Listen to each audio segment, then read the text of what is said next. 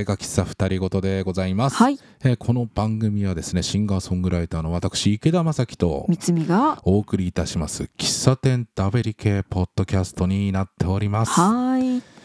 いやー秋もね深まってまいりましたよね。深まってきましたね。今日なんかもう寒いよね。寒い寒い。ね、うん。週末なんかめっちゃ暖かかったんだけどね。帯広なんかね30度近くまで上がったからね、そんなに上がったの？うん、知らなかった。史上初らしいですよ。いやー10月なのにね。いやすげえ暑かったもんだうって、うん。ん。そっか。いやーまあそれが打って変わってね、うん。こんなに寒くなってさ、うんうんうんほん。と今日うん。うん確信したね。あ秋だわ来たと。とうとう来たと。来ちゃったわ、うん。まあ秋って言えばさ、うん食欲の秋ですよ、うんうん。そして読書の秋ですか？じゃあ今週はですね、うんうん。読書。うんうん。読書。読書についてですね、うん。ちょっとおしゃべりしていこうかなと思っておりますよ、うんうん読書って言えばさ、うん。うん俺たちはさもうん。う子供の頃からさ、うんうんうんうん。こう紙媒体で読むのが当たり前だったけどさ、そうなんだよね。あのこんな言い方したくないけど最近のさ、うん。あの若い子たちはそうじゃないもんね。そうじゃないんだよねもうねタブレットをペラッペラッとそうそうそうそうそう。めくって読むわけじゃないですか、うん。あれまだ違和感あるんだよね。違和感ある？うんある。ない？だいぶなくなったかな。最初はね違和感あったけど、うんうん。でもなんだろうウェブ小説とかね俺読むようになったんですよ。あそうなんだね。ううんん。あれを読み出してからはね、うんうん。もう本当になんかそれこそあのパソコンでマウスでクリックしながらあ読んでるからそっか。そんなに違和感なくなったかな。うーんウェブ小説うね、ん。なるほど。私はいまだに紙だあな。あ紙ね。紙もいいけどね。うん。そうね。あの本屋さんの匂いとかね。そうそうそうそう、うん。本屋さんのインクの匂いね。ね。あれたまらんのよ。うんそうなの、そうか結構本って読んでる？えっとね最近はちょっと読めてないことの方が多かったけどうんもともとは割と読んでる方だと思う。んうん。そうなんだね。ううん。おめちゃくちゃ読んだもんなもう俺、うーん。どう小うん。小1ぐらいからもうずーっとうん。図書室で本借りては読んで本借りては読んでっていう、うんうんうんうん。そんな感じでしたよ。うーんそっか。うちねまあでもうちもそうかな図書館に行って小学校から帰ってくる時にうんうん。家に帰る途中でルートを選べばね図書館に寄れるわけよ。ああそうなんだ。そう。だから結構図書館行ってたうな、ん。俺は学校の図書室だったけど。ああ、うん。そうなんだうね、ん。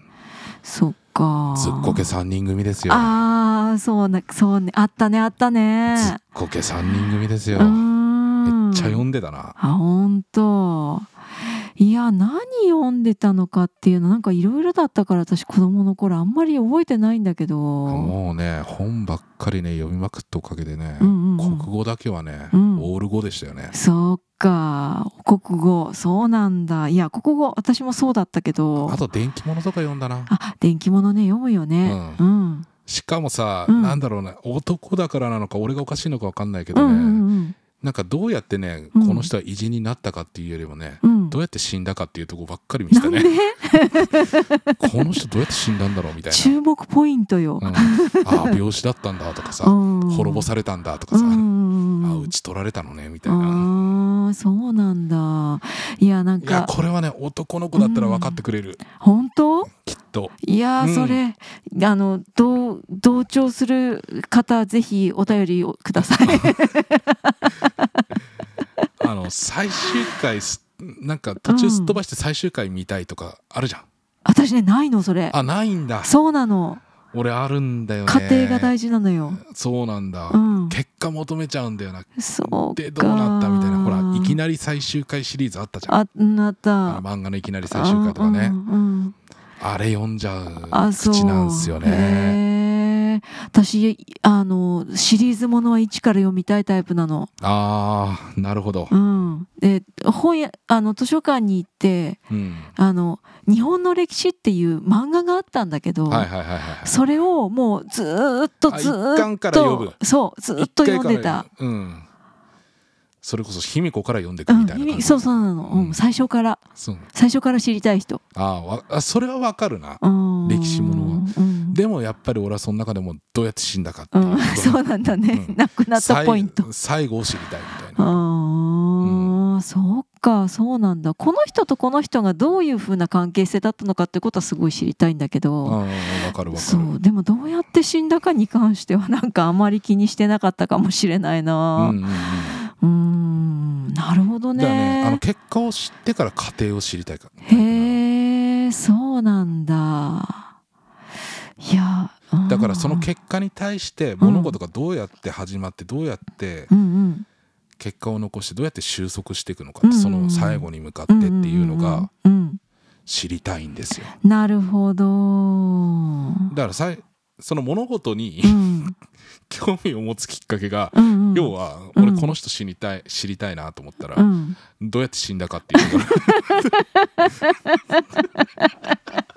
すごいとこから入ってる。すごいとこから入るんだよいやなるほどね。えん。小説とかはどうするの？じゃあ。最初から読みますよ。あそうなの？あの電気物に関してはへえだからもう完全にもうこの人は死んでるっていうのは確定してんじゃん。うんまあそうだね。だだから先にどうやって死んだかっていうのを確認しておきたいんですよはあえじゃあさミステリーとかさサスペンスとかさああいうのはどうするの？俺あんま読まないかな。あそうなんだ。うん。へえ、ミステリーとかサスペンスはね、うん読まないな。うん、どういうジャンルの本を読むの？あのーじゃあさ何個かさ、うん。こう自分に影響を与えた書物っていうものあるか。うん俺はねまずねうん「指輪物語」って知ってる？あし、うん、知ってる。タイトルは中身はあんまりわかんないけど。ロード・オブ・ザ・リングですよ、うんうん。うんあれの、まあ、原書があるわけですよ、うんうんうん。まあ、小説がね。うん。すげえ長いんだ。うん。すげえ長いんだけど、うん。それをうん。俺小6ぐらいにうん。買ったわけ、ほうほう。ん、それで全部読んだの。うんそれがやっぱねいまだにね、うん影響ってねうん。あるよ。あるんだ。与えてるっていうか。そっか。まあフいろんなファンタジーの原点になったうんうん。小説ですよ「指輪物語」だから、うん。なんだろう。今今の RPG とかに出てくる要素がうん。すごい出てくるわけさ、うんうんうん例えば「ホビット」とかドワーフとかうんうん。エルフとか。うん。でミスリルとか、うんうんうんまあ、架空の金属ですようんね、うんうんうん。そういうのが出てきて、うん。だからみんない今までのうん。ロールプレイングゲームとかはみんなそれに、それを模倣してるっていうかそれを原点にし参考にして作られてると言っても過言じゃないうんやつですよね、うん。うーん。なるほど。要はね一つの指輪をねどうやってね捨てに行くかっていう話なんです。よ、へえそうなんだ。うん。で主人公のね、うん。あのフロドっていううん要はホビットのうんうんうんやつがいるんですけど、うんでで指輪をうん。もらうわけですよ。うん。で指輪はめる。うん。指輪はめるとうん。周りから見えなくなるんです。うん。隠れて行動とかできるうんうんんだけど、でまあいろいろ便利、うんううん。んそれは大いなる力を持ったただ一つの指輪なんだけど、うんうんうんでそのそれをはめていくとだんだんこうん。のその力に取り込まれて外せなくなるわけ。えー。外れ外れるんだよ。自分で外そうと思えば外れるんだけど、うんうんうん。その外すとうん。もうしたくてしゃあない。ああーそういうこと？力にとらわれる。うんうんうんでその力のうん。副産物としてうん。年取らなくなる。でも本当はうん。寿命ってちゃんと置いてこう生き物って死んでいくんだけどもそれがもう、うん。例えばもう100超えてもうんその若い時の姿のまま保って生きてるって。ほう。要は自分がこうなんだその指輪の力にとらわれてその寿命のを引き伸ばされてるせいで自分がどんどん引き伸ばされて薄っぺらくなるようなそんな感覚にとらわれてうん。これはなくさんとダメだと。な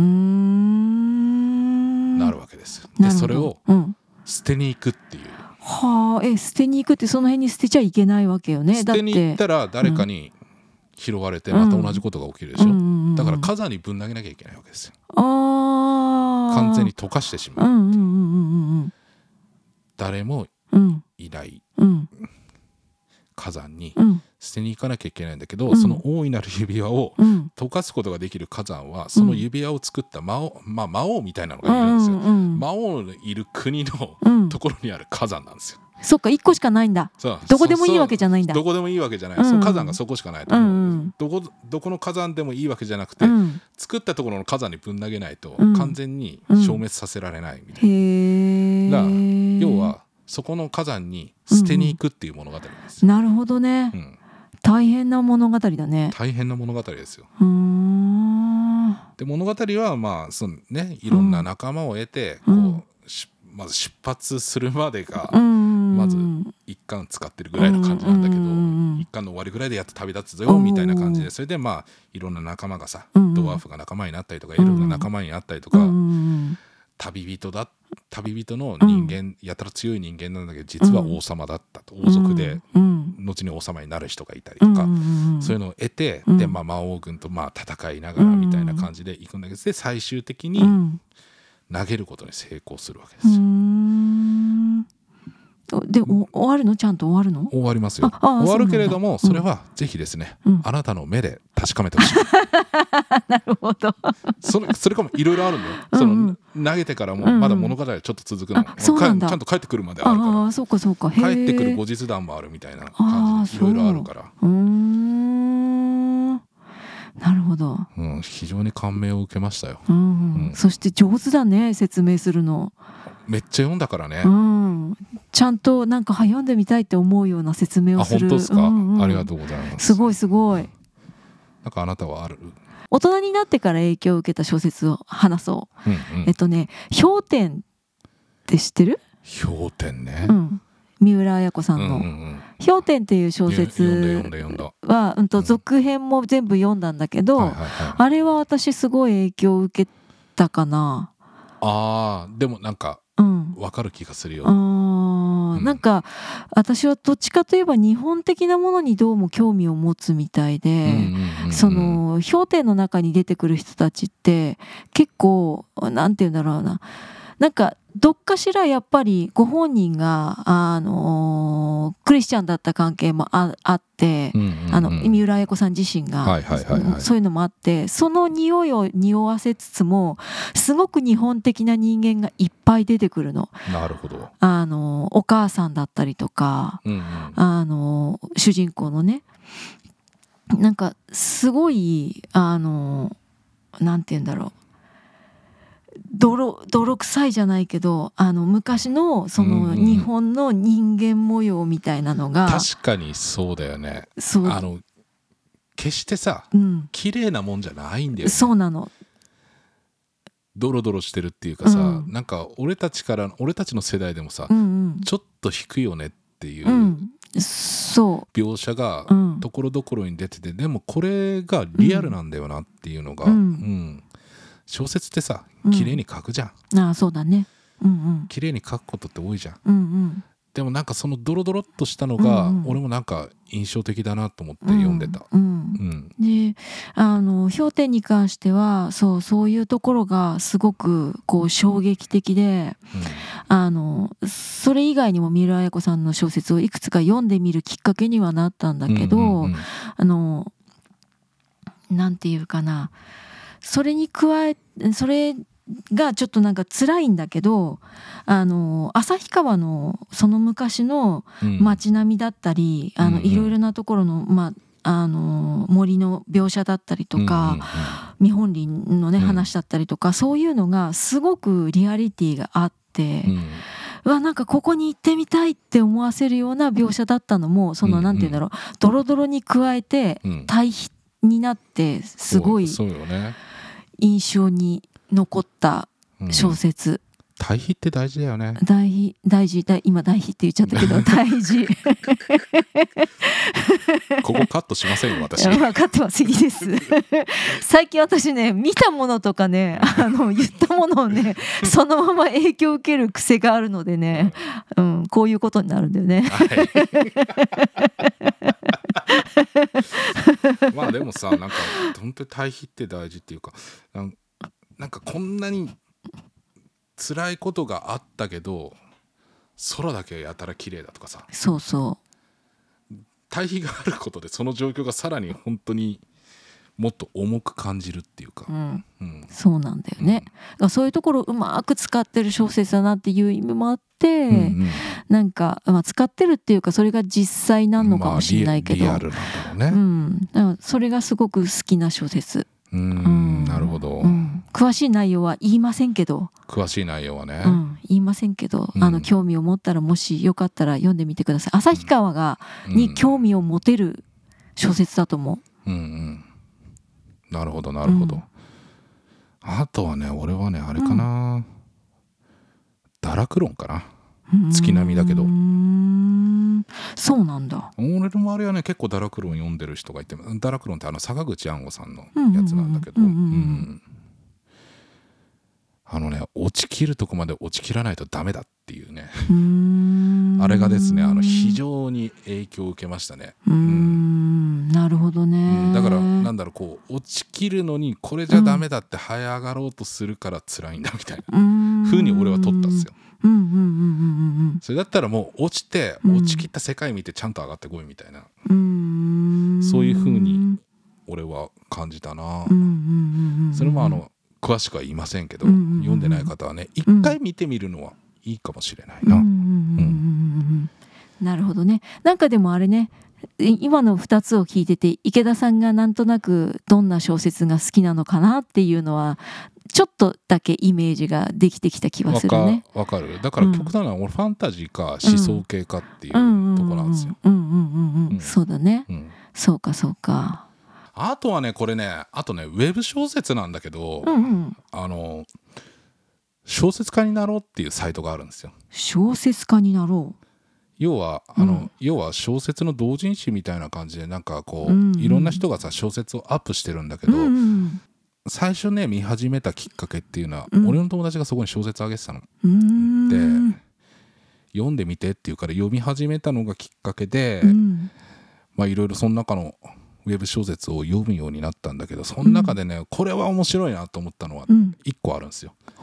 あの駆除人っていうねほうほうほうウほう。ェブ小説なんですけど、うんうんうんうんなんか教えたでしょ？教えてくれた。教えたでしょ？うん。うん、あれ面白いんですよ。まあまあハマってる。まあハマってる。うん。ああよかったよかった。うん。この駆除人っていうのがね要はねなんだろう異世界転生ものなんですよ。うんまあよくあるパターンですよ、うん今ね、うんウうんうんうんェブ小説系だとよくあるパターンなんだあけど、るね。なんとかに転生してみたみたいなの。うん、でもそんなのよく聞くじゃないですか、うん。なんか面白いのがね、うん。あの転生したんだけど、うんうん。特に誰からもいじめられてるわけでもなく、うんうん。結局転生してこう生きていかなきゃいけないから、うん。その前世でやってた仕事をそのままそのうん。世界でやってただけなんだよ、そうだね。そうだからそうそのさそのうん。前前世の前職が、うん。あの要は害虫とかの駆除業者だったんだよね、うん。その。駆除中にうん死んじゃって転生したんだけど、うん。でこそのファンタジーの世界でも、うんうん。そのノリで駆除をしてたわけ、うん。こう毒とかでね、うんうんうん。こうネズミを駆除したりしたら、うんそのうんネズミが魔物だったおかげで、たくさん殺しちゃって、うん。めっちゃレベル上がっちゃうっていう、そうだよね。しかもまあまあの量を殺すからまあまあ上がっていくんだよね。まあまあまあまあレベル上がっちゃって。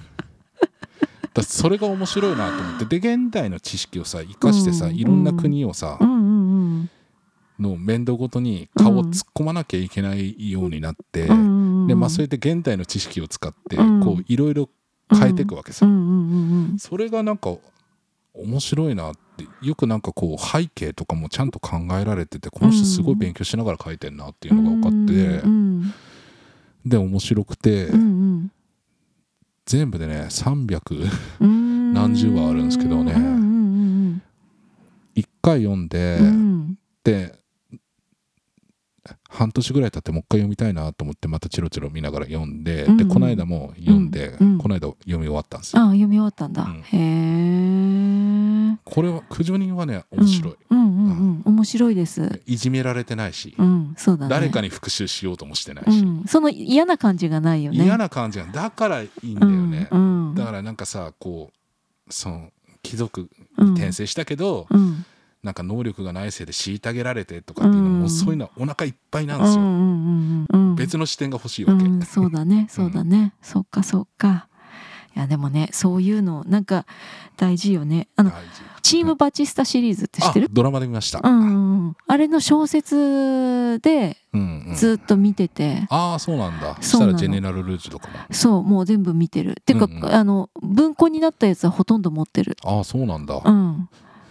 だから海藤健さんのあのシリーズとか、ううん。んとそれ以外にもいろいろあるんですけど、はい。あの一通り読んでる感じですああなるほどね。私ね小説家から追っかけるタイプなので。ああそうなんだね。そう。でねさっきの嫌なところがないっていう部分でね、うん。あの思い出したのがね、うん。あの影響を受けたところが思い出したのはねうん。伊坂幸太郎さんのね、うん。あのーグラスホッパーとかなんかね、あのいろんなのを読んだんですけど、はい。救われないやつが多いのよ、伊坂幸太郎さんのやつって。うんうんうん。あのなんかそのなんていうの最後いいところで終わるっていう感じじゃないところもあったりして、うん。精神的に、うん。あの辛くなって伊坂幸太郎シリーズが降りたんだよね私。そそこは救われてほしいよねっていうところがないんだね。割とね、うんなん。か常うにこう、あどうなるんだろうどうなるんだろうって全身に力が入る感じではいはい。次のシリーズに行く次のなんかに行くっていうのが結構あってあ何？続き続きものずっと続くんだしたら。ずっと続くあのうんそうなんかずっと伏線があるの。ああ伏線がね。うん伏線に伏線をかた重ねて、うんで終わりもすっきりしないみたいな。うんそうなんかあのおっかない人まだどっかにきっといるんだろうなっていう感じでこあう 終わるっていうのがもう辛くてう。うんうんなんかね精神衛生上辛くなっちゃってうん。なるほどね。うん、なんか途中から読めなくなっちゃったであもーそれってすごくない、うん、すごいね。うん、そうなのあの気になる方はですね、ぜひ読んでみてください。読んでみてください昔のシリーズ昔のやつから読んだ方がいいかもああなるほどね。うんうんあとはね、どうどう？あとは？あとはね俺ミステリーもの読まないって言ってたけど、うん。読んでたわ。ミステリーものって言っちゃうんうん。いけないのかもしれないけど、うんやっぱ怪人二十面相シリーズでしょ、おおなるほどね、うん。へえあれは読んでたな。小学校の頃めっちゃ読んでたな。うんでもあれはねやっぱりなんか結構うん。読んでるっていう人ね多いよね。でしょ。うんうんあれも怖いんだよね。決してあの怪人二十面相うはん。危害を加えるわけじゃないんだけど、うん。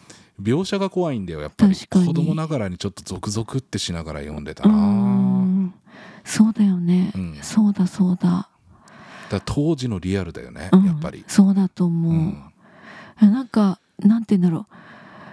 じわじわくるじわじわくるっていうかなんていうかさあの、明確にさ血血しぶきが飛ぶとかさそういう怖さじゃないんだけど。だからなんかこう誰もいない屋敷の中に入ってるとかっていうのが、うん。なんだろう。あのすごい子供ながらにすごい没入して読んじゃうから、想像しちゃうとすごい怖いわけ、うんうんうんうんうん夜寝れなくなったりとかしたもんね、ううん。んそうだよね、そうだそうだ。そっか、あとはねずっこく3人組だあねねそうだよね、そこだね。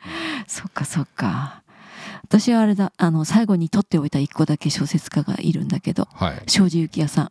あ庄司幸也さんのねね。大好きだね。あうあ、れはねいいよ。いいんだ。うん。あのね北海道人ならね一回読んでもらう方がねいいと思う。いや俺読んだことないんあだよね。本当？おすすめです。すごいおすすめ。あのなんだっけ。ほらまた忘れてるよ。うん今ね忘れてるからねうん。あの検索するつもりでいるんだけど、うん。えーっとえーっとえーっとちょっと待ってね。うん。この人ねちなみに旭川出身なんだよね。あこの人も旭川出身なのね。うんそう。あのえーっとねあれよ東京バンドワゴンのシリーズがあって、ああはいはいはいはい、はい。うん。これがねタイトルが全部あのビートルズの曲名に由来してるわけ。なるほど。で、あの何年かに一遍、うん。あの番外編があって、はいはい。それだけビートルズの曲じゃないんだけど。ほうほうほうほう。そう。でなんかあえの長いなそれ。長いよ。もう10年ぐらいし続いてんじゃないかな。それ以上かな。う。んじゃあ貸して。あ分かった。分かりました。文庫ししかないから2年遅れぐらいだよ。最新作から。あもちろんもちろんもちろんもちろん。なんでぜひぜひ楽しいよ結構うん。それはちょっと読んでみたいな。語り部がね、うん。あのー亡くなったばあちゃんなんだよね。ああ個人個人の感想ですって話ですか？あのいやうんとねおお亡くなりになったえっ、とおおばあちゃんが、うんうん。おばあちゃんっていうかその家でのでいうところのおばあちゃんが、うん。うんあのー幽霊になってずっと俯瞰してその家を見守っているわけ。ああなるほど。うん。でその中でうん、起きることとかをそ語っていくわけね。う。そうなの。自分の息子が、うん。あのロックスターなわけよ。おうん、であのそのロックスターが、まあ、ドラマでやった時はそれを玉置浩二さんがやったんだけど、自分の息子がロックスターでで古本屋さんなの。ロックスターで古本あ屋さん。うん、とその家の家業が古本屋さんで,、はいはいはい。でおじいちゃんが古本屋さんをやってて、うんうん。であの、まあ、奥さんであったおばあちゃんが亡くなってて、まあ、うん。俯瞰して見てるっていう状況なんだけど、うん、と息子がいて、うん。まあ、娘もいてうん。でうんとその、えっと息子である、えっとガナトっていうロックスターの息子たち娘たちも同居して住んでるわけよ。で大家族物語なんだけどなるほどね。その古本屋さんには何かしら問題事が持ち込まれるの必ず。うんうん。でそれを解決していくっていう話なんだけど、なるほど。うん、それが、うん、と一し一つの小説で1年分ぐらいを毎年毎年続けてってるなって感じ。ね、うん。あ要は家族のヒストリーみたいなもんなんだね、うん、そうなの。でも問題事が何かしら解決されていくっていう物語だからうん。すっきりするんだ、うんそうそうそうそうそうそう。そうなの、なるほどね、うんうん。東京バンドワゴンシリーズ、うん、そう。ちょっと読んでみたいと思います、うん。ぜひぜひ。はい。というわけでお時間になりました、はい。あですねえー今週もねお聞きいただきましてありがとうございあました、りがとうございました。今週からね、うん。エンディングトークをはい。っていう感じではい。進めていきたいと思うんですけど、はい。まず私のはい。ライブ予定、はいはい、えー私ですねあのロックバンド「ロボの空」というのをですね、はい。やってるんですけれどもね、はいはい。そのライブがですね10月の9日、はい。北海道幕別町にありますね、うんうん。十勝ヒルズというはいガーデンであるんですけれどもね、11時からやってます、えー十勝ヒルズの楽屋っていうところでやってますんでね、はい。ぜひぜひ遊びに来てください。はーい。えーとですね、そして私の方はですね、えー、とその前日10月の8日、えーはい。土曜日ですね、はい。えースタジオレストさんというところでね、ああレストさんで。はい。はい。えー弾き語りで出てまいります。詳しくはですね私たち、はい。えー SNS たくさんやってますんで、はい。えー概要欄の方にリンク貼ってあります、はい。そもしご興味ある方はですねそちらの方から飛んで詳しいライブ情報などねはい。確認していただければと思います、よろしくお願い概要欄の方に貼ってありまよろすしくお願いします。えーこの番組はですね Apple Podcast、Spotify、YouTube で毎週木曜日のお昼12時頃配信になっております、はい。詳しくはですねはい。各プラットフォームで隠れ家喫茶二人ごとと検索してみてください。はい、お願いします。